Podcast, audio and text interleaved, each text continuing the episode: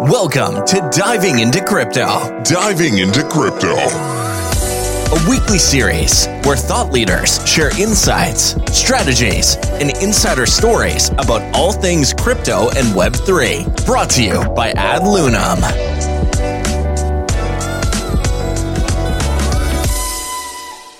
Ladies and gentlemen, we have our speaker in the house. And once again, welcome, welcome, welcome to this week's episode of Diving into Crypto, where we look at VCs as the full form of VC. Of course, most of us know as venture capitalists, but we're going to look at them as value creators. And we have, of course, uh, James from Viral Ventures, the COO, the COO uh, to speak to us today. And before we, we get him on the stage, ladies and gentlemen, please remember views expressed on this program are for education purposes only, and tho- those views and opinions belong to that of the speaker and the organization he represents. So, without further ado, thank you everyone for being here on time. And uh, let's just do a quick test, right? So, can we see uh, everybody who knows how to use the reaction buttons? Give us a reaction before we begin because you're going to hear a lot of interesting stuff during the show. James, thank you for being here once again. If you'd like, say hi to the audience, and then we can take this, get this show launched into the space that we should. All right. Sure. Hello, everyone. Um, I'm COO from Viral Ventures. Um, we are a mix of community and uh, private uh, community members and private investors. Yeah. Really glad to be here, share my knowledge with you. Hi, James. This is Natya. I think I'm going to take over for Jervis uh, just a little bit until his connection is back online. Uh, so the topic today about you know value creation in the crypto and the Web three space um, obviously is a very hot topic. Money flows so easily into this industry and around this industry. And I think as people who work in the industry, we are very well aware of the fact that value creation is so much more than just the funds that flow into a project. So I would love to know your thoughts on what is value creation really all about and how do VCs contribute to this type of value creation? Sure. Uh, that's a great uh, question, actually. So, um, long story short, basically, I feel that the main value creation is all in the connections, right? It's actually not about like marketing and um, marketing stuff, creating banners and stuff like that. So basically, um, the main value creation, in my opinion, is with um, basically quality KOLs and marketing aspects, right? Because sometimes I feel during early stages of vetting a project, right, if we have if we have any value that we can advise on, for example, things like tokenomics design and what can be improved on right? Or any other specific regions that they want to target um, marketing or curating a marketing marketing list of different uh, KOLs, right? Um, from my experience in this space, I've seen way too many um, blind shots fired on the marketing side. Basically, there is no clear execution plans, um, or they they don't have like a, a perfect marketing plan where they want to target uh, regional uh, diff- uh, KOLs from different regions and different audiences, right? So most VCs also have different team members uh, specializing in different areas, like advisory roles. I'm pretty sure you heard of them, uh, heard of uh, the term advisory roles, right? So you'll be surprised to find some advisors who actually offer emotional support. so um, most often, however, they are hired and paid um, to bring real industry experience into the project, right? From um, a project's inception uh, to execution and all the way to the project success, basically. So usually one or two advisors for the entire project is sufficient depending on scale. So usually if we see more advisors than actual developers, um, those are a red flag for us, right? Also, I think um, I need to point something important is that value creation in this industry can be multi-pronged because there can be a, um, an arbitrary set of goals for a project at different times.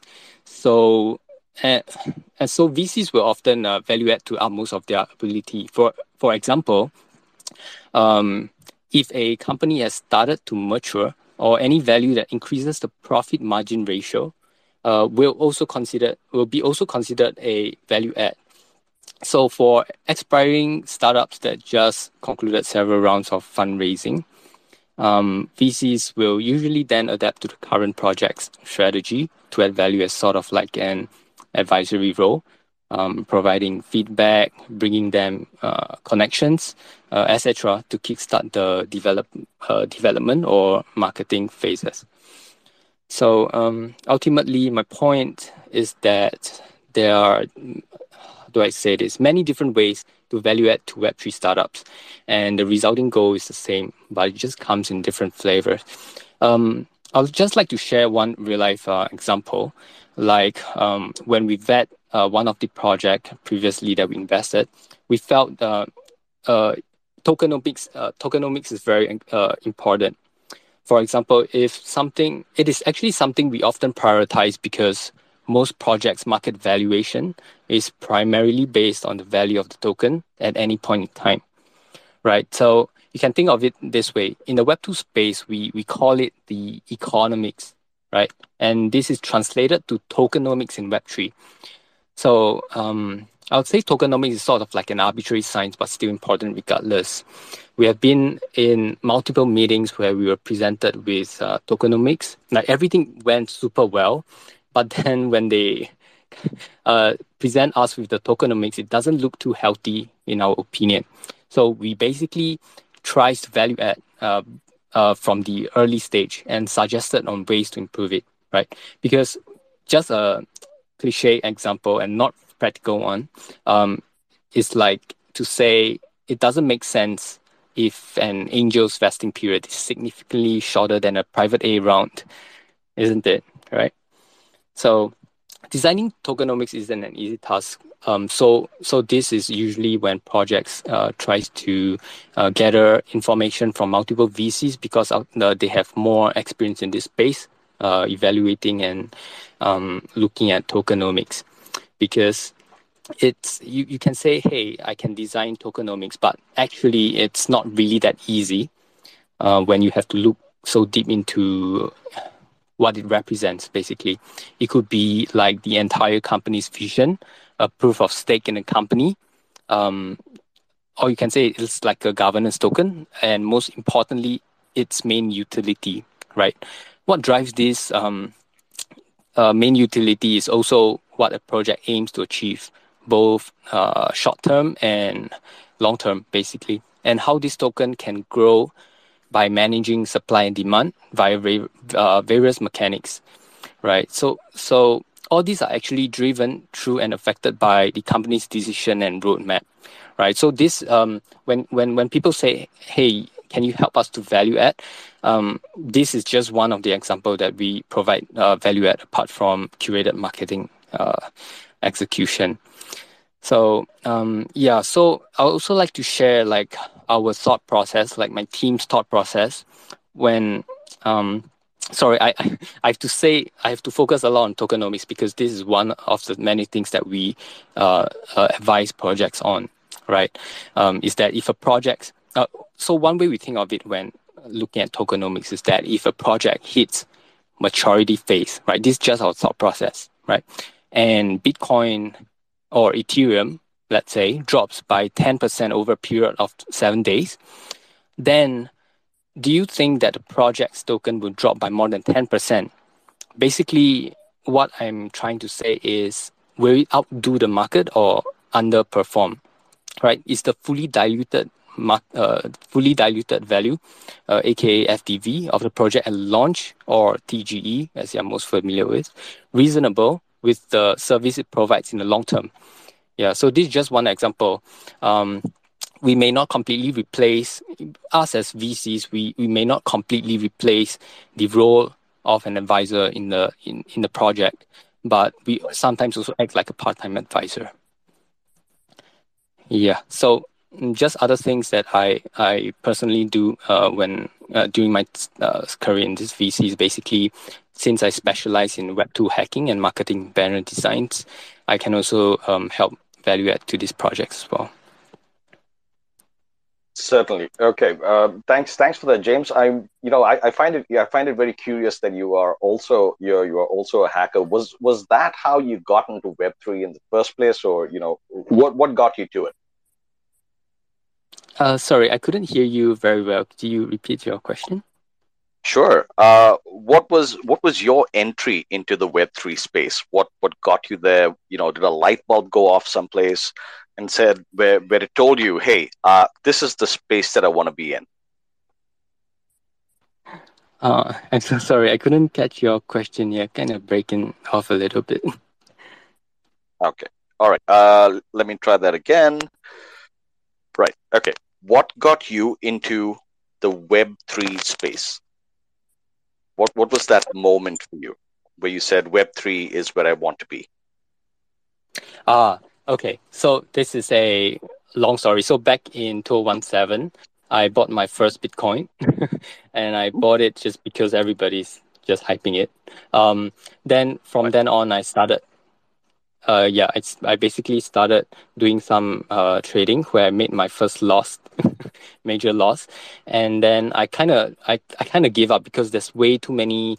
Uh, it's too complicated. I feel in the Web three. But then um, I began to see some projects that some very strong projects um, that are constantly building on Ethereum. And then um, I felt like there was this very strong conviction in the developer space where they were discussing on how to develop a certain project built on Ethereum, right? So that is my first entry point um, into into Web three, basically. And from there, and from there, I can actually see how this project can actually um, change change people's life basically when when there's this integration of web 2 and web 3 um, to further to further enhance people's life right because in web 3 you are focusing on identities and in web 2 as as a hacker myself i can see way too many in, insecure authorization and insecure authentication all over the place but of course that but of course i mean web 3 have its own security flaws but i think it's uh, just two different things and yeah, I believe, I firmly believe in Web3. And after seeing all the technologies that can be built on layer one, layer two, makes me all the more confident in the future of Web3. Okay, so in in your opinion, Web three is is obviously going to be more secure than you know Web two because you're you're seeing it from from your enthusiasm point of view. So you obviously have an in depth point of view into that. Is is that uh, something we can take away? Web three being more secure. Um, um, I wouldn't say Web3 being more secure because um, as a Web2 hacker, right, I can anything that is built by human is hackable at some point. Is how you implement the security measures, right? In Web two, we have web applications, mobile app, and then you have server side validations and stuff. But in Web uh, in Web three, how you actually secure the the overall Web three uh, ecosystem is basically the usage of smart contracts. So smart contracts very important, right? So as you can see, most hacks happen when there is hacks on or there's a loophole in smart contract. So this is why auditing is very important.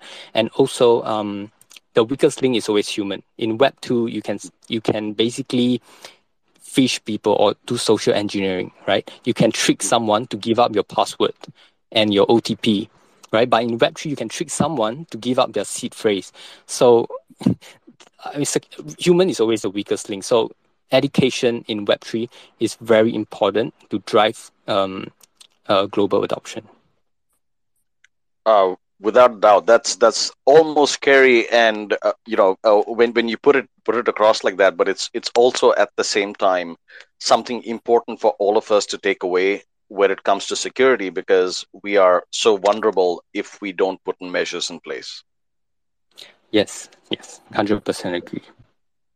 Okay, fantastic. All right. So, James, my next question to you is uh, coming back to to viral ventures, um, you know, and and value creation in, in this particular space is is there a philosophy for choosing the the invest your investment right uh, into uh, projects and you know the, the types of projects could you shed some light on what is the philosophy you'll follow Yeah, sure.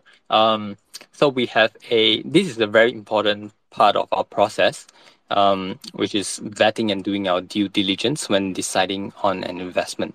Right. So the overall philosophy, um, is basically we whenever we have a potential project that we are interested to invest in, um, basically we have to enumerate as much information as possible, right? Because information is gold in, in this space, right? Mm-hmm. Whether you want to find out there are red flags or what's their vision, etc., etc.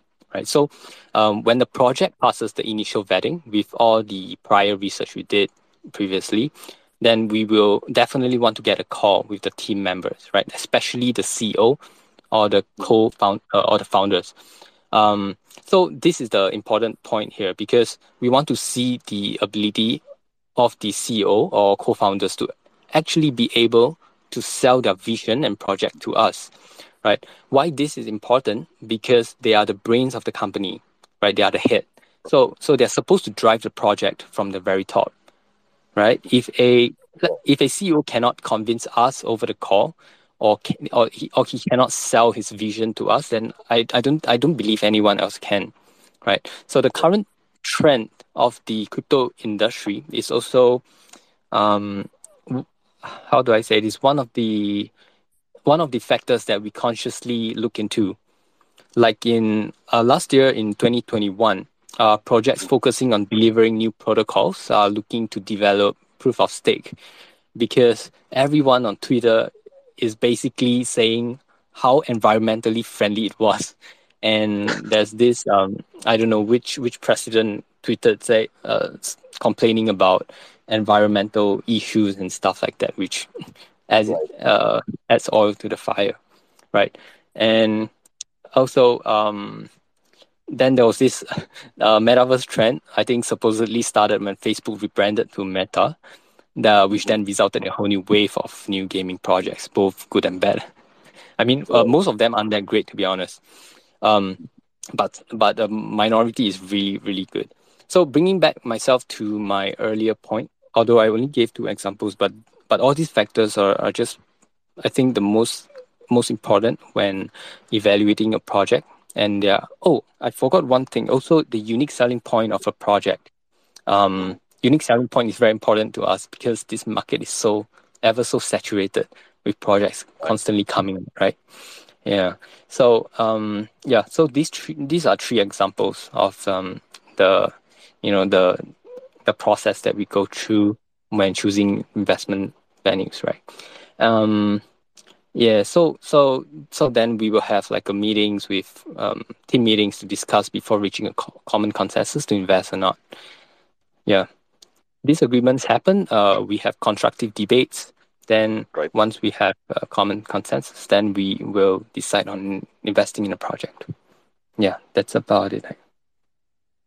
That that's excellent, James, because uh, I I like the honesty of, of that answer where you where you tell us that you know yes, I mean it's not every time that everybody in the team is going to be on the same page. You you can still debate it, and and that really just shows shows all of us over here how strong a team that Viral Ventures is. So so thank you for that honest answer. Thank you. Yeah, these agreements often happen, but I see those as uh, constructive debates. It makes us stronger as a team um, to brainstorm whether an investment is a is a good choice or not. Yeah, thanks, Travis. Sure. Okay. All right. So that that being said, that being said, James, I, I you know we we always come across um, the fact that the as you said, the CEO has to sell their vision when it comes to when it comes to the to investing, right? At the same time, there's also a community that needs to be built around the project, also a community that needs to be built that is loyal to the project, that likes what it's happening, what it's offering. Uh, now, it may be a metric, it may not be a metric, but I want to get your point of view on how important do you think that a community is at a project and you can you can tell us about that you know the stages pre-investment and then going up. What are, what are some of the insights you can share on that james? Yeah sure. Um, yes i would say community is definitely important um, because they are ultimately the ones who will be the users of your platform right? Or whatever services that are, that, that you are going to build, right? Um, you can think of uh, uh, you can think of it this way, right? Like they are your customers. So regardless of what project or services or wh- whatever platform you are offering, a project will be nothing without a community, right? So um, an analogy is like you own a store but no one comes and buy things from you then then it's just a store right that there, there will be no demand right so um we are uh, like like us we we are partially community vc and we have uh, partial private investors right? So even we have communities right? We are not like a, a service provider or we are a vc but we have communities right? We do the research and we provide them a chance to enter see the private rounds and then we ourselves invest a chunk of allocation, right? Then in return, our most loyal community members, who they will be able to share um, import, uh, important information like deal flows or other market opinions, which makes the which makes the entire interaction a lot more interesting, right? So yes, a community to a project is paramount, but I think um, what really makes it uh, is that whatever a project provides, um, either be like a service or utility or even a metaverse game, uh, let's say, it has to be a win-win or um, or perceived as such, right? a, a lot of projects out there are always, um, you know, letting letting the user perceive things, you know, either through a play of their words. Uh, I, am I'm, I'm not going to say that's a good uh, that's a good interaction, but uh, that is a kind of like a psychological marketing strategy. It's not wrong uh, as long as they execute it correctly, right? So for a game, it has to be fun, right? And and they have to say and and the right way is to say, hey, pay to uh, play to earn is a bonus, right? But most games say, hey, you you play this game, you earn one million dollars a day or something like that. Okay. Yeah, that's just an exaggeration by the way for yeah so for a service it has to solve like a current market problem in a practical way right so that there, there are yeah there are things to basically um hype hype a community up right um it's like an exchange of goods a similar concept um let's say i want to buy a bottle of beer from you and i determine the price is right so both right. wins right so it's a win-win yeah right so you get a profit margin from selling the beer and I happen to be craving for beer, right? No one loses here, right? This is what builds community, right? This may, mm. I, I feel this may seem abstract for a project, but most project that wasn't successful always prefer to use hype and over promises, right? So once right. this hype dies down, uh, combined, I, combined with a lack of continued motivation in execution, uh, this will lead to like a delayed roadmap and most importantly, like bringing back to the point, well, as to what I'm saying is that it will decrease communities' confidence, right? So this is where to start, where they start to lose um, their community, right? And also, um, from my experience in this space, trans- even though a project is very strong, they have a lot of backend work, developers working 24 hours a, a day, um, but they lack transparent communication. Yeah, so so yeah, and then they lose community as well. So yes, community is important, but what really makes it is all these factors, right? Frequent communication and updates to the community actually just shows that there's progress in the project, right? You keep the confidence at a certain par, right? In this market where it's overly saturated with projects, the community you build up ever so hard will be very easily uh, distracted, right? If you if you don't communicate, they might just move somewhere else right? So ultimately, yes, community is important, but I think the execution of the project, communication as well is, I think it, it's what makes or break a project. Yeah. Um, Nadja, I think Jervis is experiencing connectivity problems again. I was about to unmute.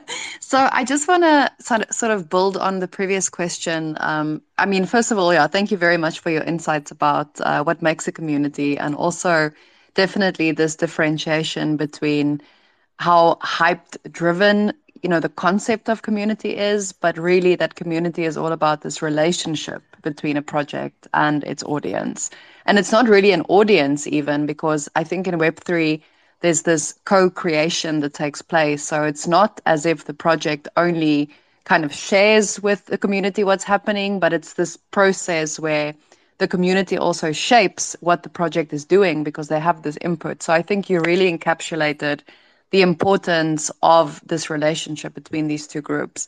Uh, so I want to build on this question. Um, you have, you guys have invested in a bunch of different projects and worked with a lot of different projects. So can you tell a bit of some of the success stories? I mean, you're named or unnamed. Uh, just give us a bit of an idea of really some of these projects that you've worked with that you know has taken off, has gone to the have gone to the moon. Um, what are some of the general sort of characteristics? I know it's you know very specific to a market and also to a specific type of project, but generally speaking, what makes a successful project uh, as you've experienced with the projects that you have worked with? All right. Yeah. So um, we only incepted last year November. Uh, actually at almost the market peak, right? So we the projects that we have invested, uh, uh, it's too short of a period to tell yet, right? So we do not have projects that have taken off to the moon because the market was all downhill from there. But I would like to put into a spotlight one project. Uh, uh, I, I don't think I would name it, but yeah, there's this one gaming project um, where where they have really really strong marketing plans, and we worked with them to basically um, execute the marketing plan. So they have this Excel sheet um, where they have like a two month long execution and marketing plan, right? So every day there's something going on leading up to the TGE. So I feel that um, the fact that they have planned, that means they have planned to, to succeed in this aspect, right? So um, upon TGE, uh, all of us worked together with the marketing roadmap, and upon TGE, it, it was already 10 times in value uh, from the sale. So um, this is uh, pretty powerful, whereby we feel that when when a project and the VCs stick to the timeline and deliver um, campaign a day by day, um, it's going to be have a very uh, rippling. It's like a rippling effect uh, to the market, right? So then, um, how do we? Uh, maybe to the moon is not very how do I say, it's very feasible in the bear market because um, liquidity dies down. Investors are scared to invest, so they, they don't pump in liquidity into additional projects for those that have already TGE, right? So um, we have, uh, so most of the projects we invested has already gone down, but we have conviction that they will rise to allocation once again, right? Because usually uh, when we invest in project we have very close communication with the project owners the developers and stuff. So we often interact and know what they're working on right? Um, but then uh, most of the community will then they don't know the technical details. So they will kind of uh, ask like what's happening with the project? Then they will start to fud and, and things like that. So so often often that not we will try to let them know uh, the things that we can say and what we cannot say. So even though the token uh, the tokens went down in this bear market, but we ultimately we have conviction uh, with the project they are working with because they are these these are long term projects basically, and we believe in them. So yeah, not much of a success story, uh, except that there's one token that ten times on launch. yeah, that that's basically it. Mm. we are all holding uh, holding our fort uh, with the projects uh, during this time. So it's all good. Yeah, I mean, I think during the bear market, you are lucky if you even have long term travel or even just traveling to a different continent or a different country, never mind going to the moon. So, for sure, uh, exactly as you say, uh, patience is required at this time. Uh, but I think, in terms of uh, the project that you mentioned, I wonder how many of us are now sitting here wondering if it's the same project that we think of because there have definitely been a few stars, at least during the early stages of um, of the beginning of this market. So I'm curious as well. Uh, some of the projects, maybe this particular market uh, might be the cause of this, or maybe it's more of, you know, a general sort of sense. Have there been projects that despite your best efforts, despite their best efforts, things simply didn't take off for whatever reason, and why would you think? Why would you say that is? All right. Yeah. Um, for for confidentiality reason, I wouldn't uh, disclose the project as well. But uh, to to to me, uh, to our team, basically, it's really a pity because um, when we first started, we had some bad decisions on investing in certain projects, right? But in retrospect, after how much we've grown, we would not have rather invested in, right? So one of the really good example of a project that, despite our best efforts, uh, did not take off is um, when we, we actually we are actually really close with the founders. We did AMA with them. We found out what they're doing. Um, basically, really had close relationships. But what is a pity about this project is basically when they hired only one uh, one blockchain developer who has full control of the smart contract right? So as uh, as I said, human is always the weakest link, and and Web three security is something uh, is something that you have to think uh, as a founder, right? So back then we didn't realize that they only have one developer uh, managing the smart contract. So eventually he he went broke and siphoned off the funds, and this project have to have to die down. So a lot of people lost a lot of money, and and I think the founders um they weren't very responsible and they basically disappear off as well. So there, we, we went deep on research. We tried to find the founders again.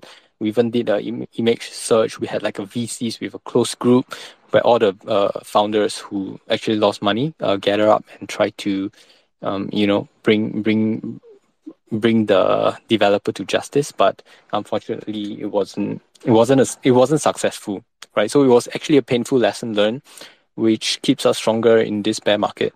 Right, we are now stricter in more. We are more strict in our investment criteria, and only looking for longer term projects. So, so what is important is basically right now when we vet the team, right, we vet the entire team uh, to ensure the execution. There won't be any any potential weakest link or reducing the impact of um, weakest link in human, right? So every time when we get on a call, we advise projects on the security principle of duty segregation, right?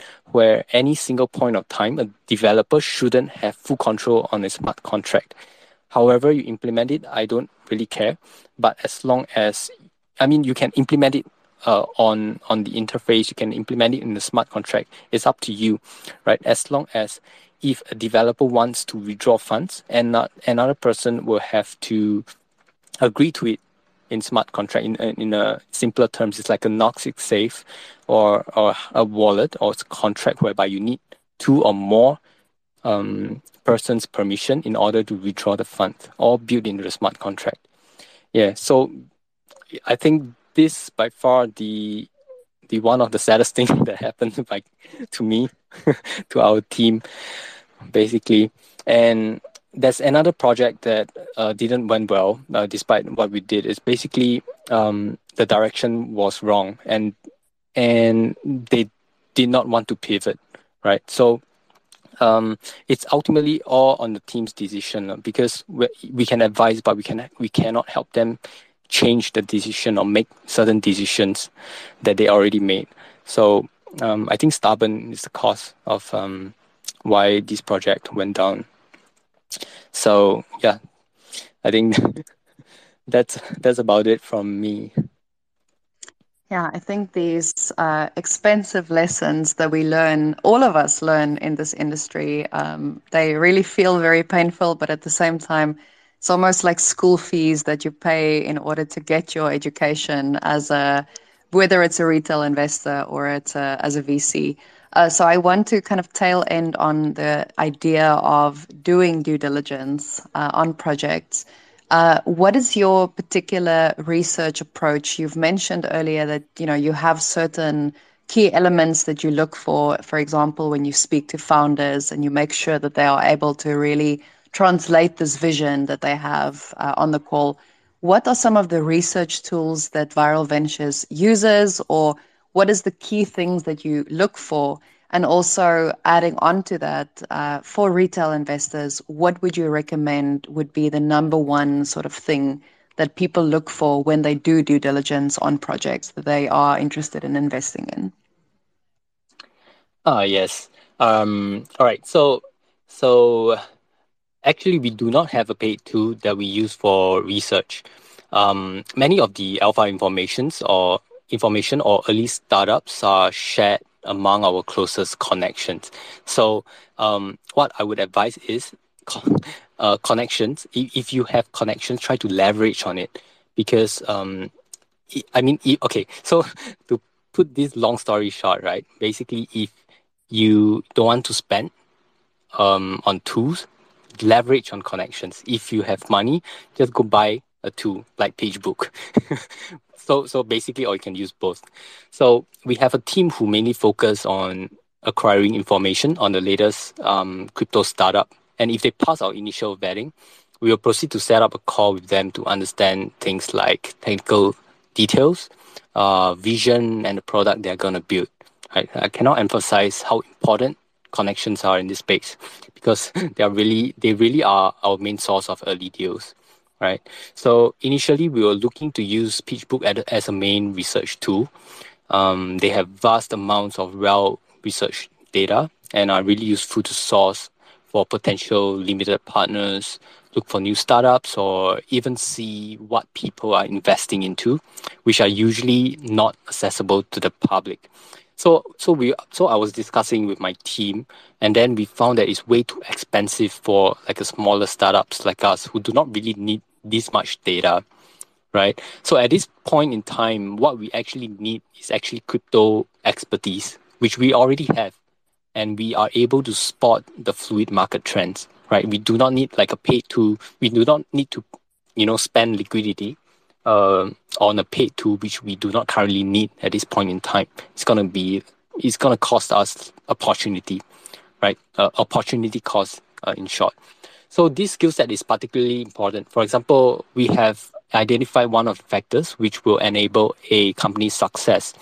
Uh, for example, an integration between Web two and Web three technologies, right? This kind of thing you cannot um, abstra- extract from pure data alone um, what is what is how how you actually analyze the data is more important, right? But why do we need a paid tool when you can actually have your own uh you, you can have you can leverage on your own connections to um, piece out puzzle of the current market trend, the current market, and things like that, right? So a lot uh, a lot of you may have heard of like everyone shouting or posting on Twitter saying, "Hey, you're still early in Web three." I mean, yes, that's true, but I think most of us are intentionally led by this sentence, right? Like, yes, I can give you a data. I say, yes, you're early in Web three, but do you know how to use this information? Is a key, right? While this sentence is correct, is correct, it is misleading if you misunderstood it, right? So, uh, research uh, conducted by by AAA, um, they have plotted and estimate global crypto adoption at 300 million users, or just under four percent of the worldwide population, right? And it's growing constantly. So, how you link information is important as well, right?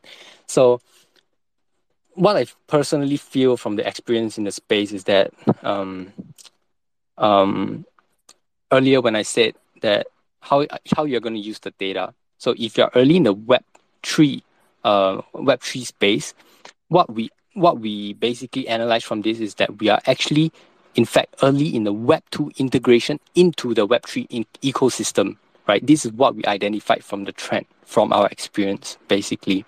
So these two should not grow in silo, but instead merge and grow together. Right. Just to give you an example, it's like a startup that builds smart contract templates that serve as a middleware to enable Web2 companies with zero blockchain experience or expertise to hop onto the Web3 ecosystem, right? If we have any companies coming to us and say, hey, invest in us, we will we will definitely consider that because it's Web2 to Web3 integration, right? Web3 alone cannot survive without Web2. There's always some sort of integration in between? So imagine the business efficiency in combining the Web3 smart contract middleware with the Web2 based services to enable industries like real estate or healthcare. Imagine how big that can grow, right? So many people, many people just say, "Hey, hey, come and buy my coin. You're early in Web3. They're trying to mislead you. Don't don't believe them, right? Just believe in those. Just, just try to analyze the data and and form your own opinions right, based on your own experience and discuss with people that you trust, right? Yeah, yeah. So so that's about it. I'm sorry I digress a little bit, but but yeah, that's my that's my thought process basically for your question.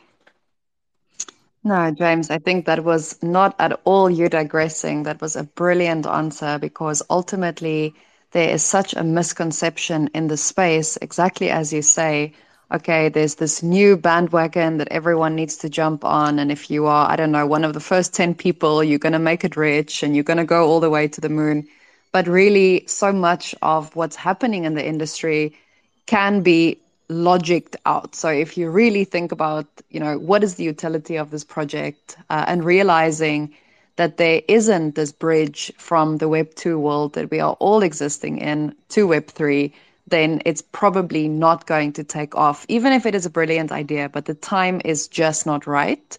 So I think, you know, your answer really said it best. Uh, you don't need fancy tools and you don't need a lot of, you know, sort of board data analytics and that kind of thing.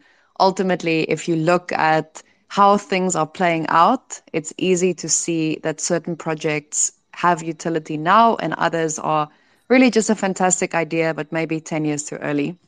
And I also really loved what you said about the community um, because we tend to you know have this really sort of bad idea of it's you know it's not who you it's not what you know it's who you know and if you're not part of this sort of in club you know the boys club and the sort of insider group then that means you're going to miss out on a lot of what's happening but i think you know many people's experience in the web3 space is because the community is such a welcoming place, it's actually really easy to make those connections, or at least easier than in other industries uh, where things happen more in silo and there's more glass ceilings. So, for sure, I think this is a friendlier industry in which to make connections. Um, so, yeah, that is, I think, the end of our show today.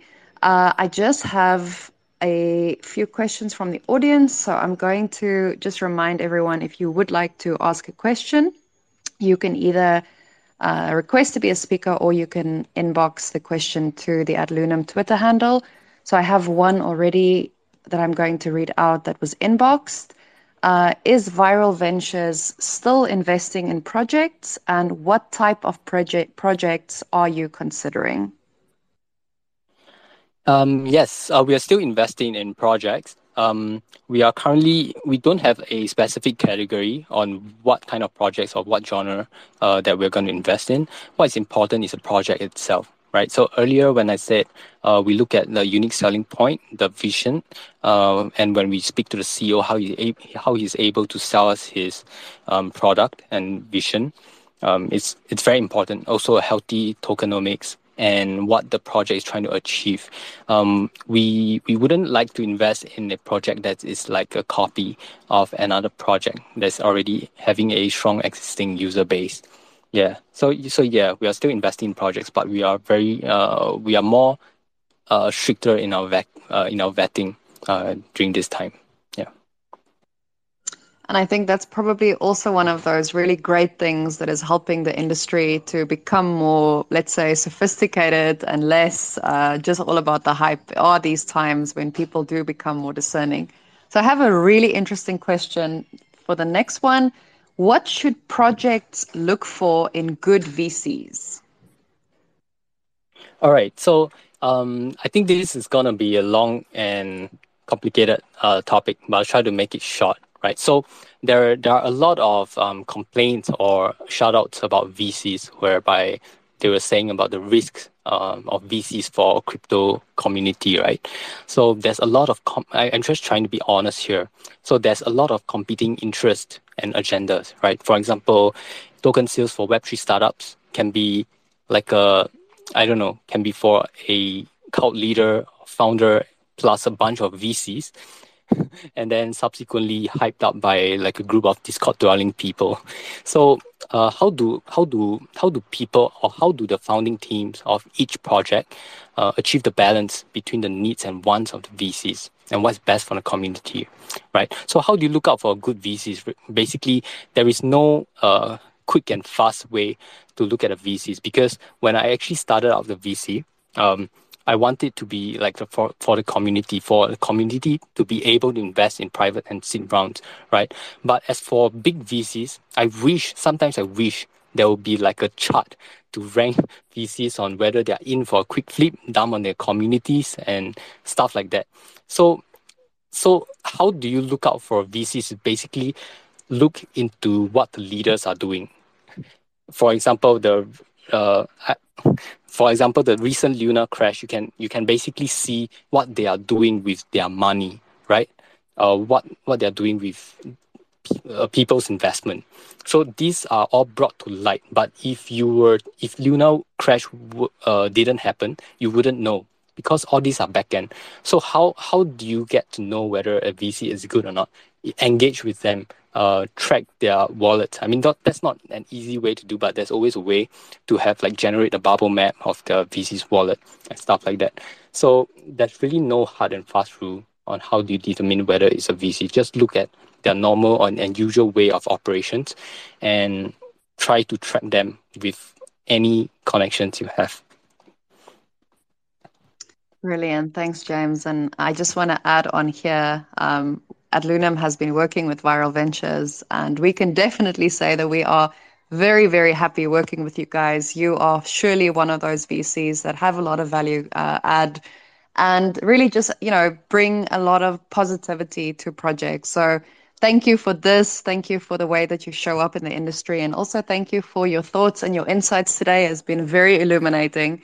And it's, you know, absolutely great hearing about these sort of insider goings on from the straight from the horse's mouth. Um, I think that you've given a lot of uh, eye opening information to people who might not understand the ins and outs of the VC industry. So, thank you again for your time today. And I think the audience really had a great time. I see a lot of people have tuned in. Um, so, yeah, with that, happy to have spoken to you. Sorry that Jervis had some uh, connectivity issues. There's a storm brewing where he is in the world, so at least he's going to get some nice rain, but it does mean that you had to put up with me. So, with that, James, yeah, thank you so much. Have a lovely day wherever you are in the world, and we shall connect again soon. Sure. Thanks, everybody. Thanks, Nadja. Bye bye. Cheers, guys. Have a great day, everyone.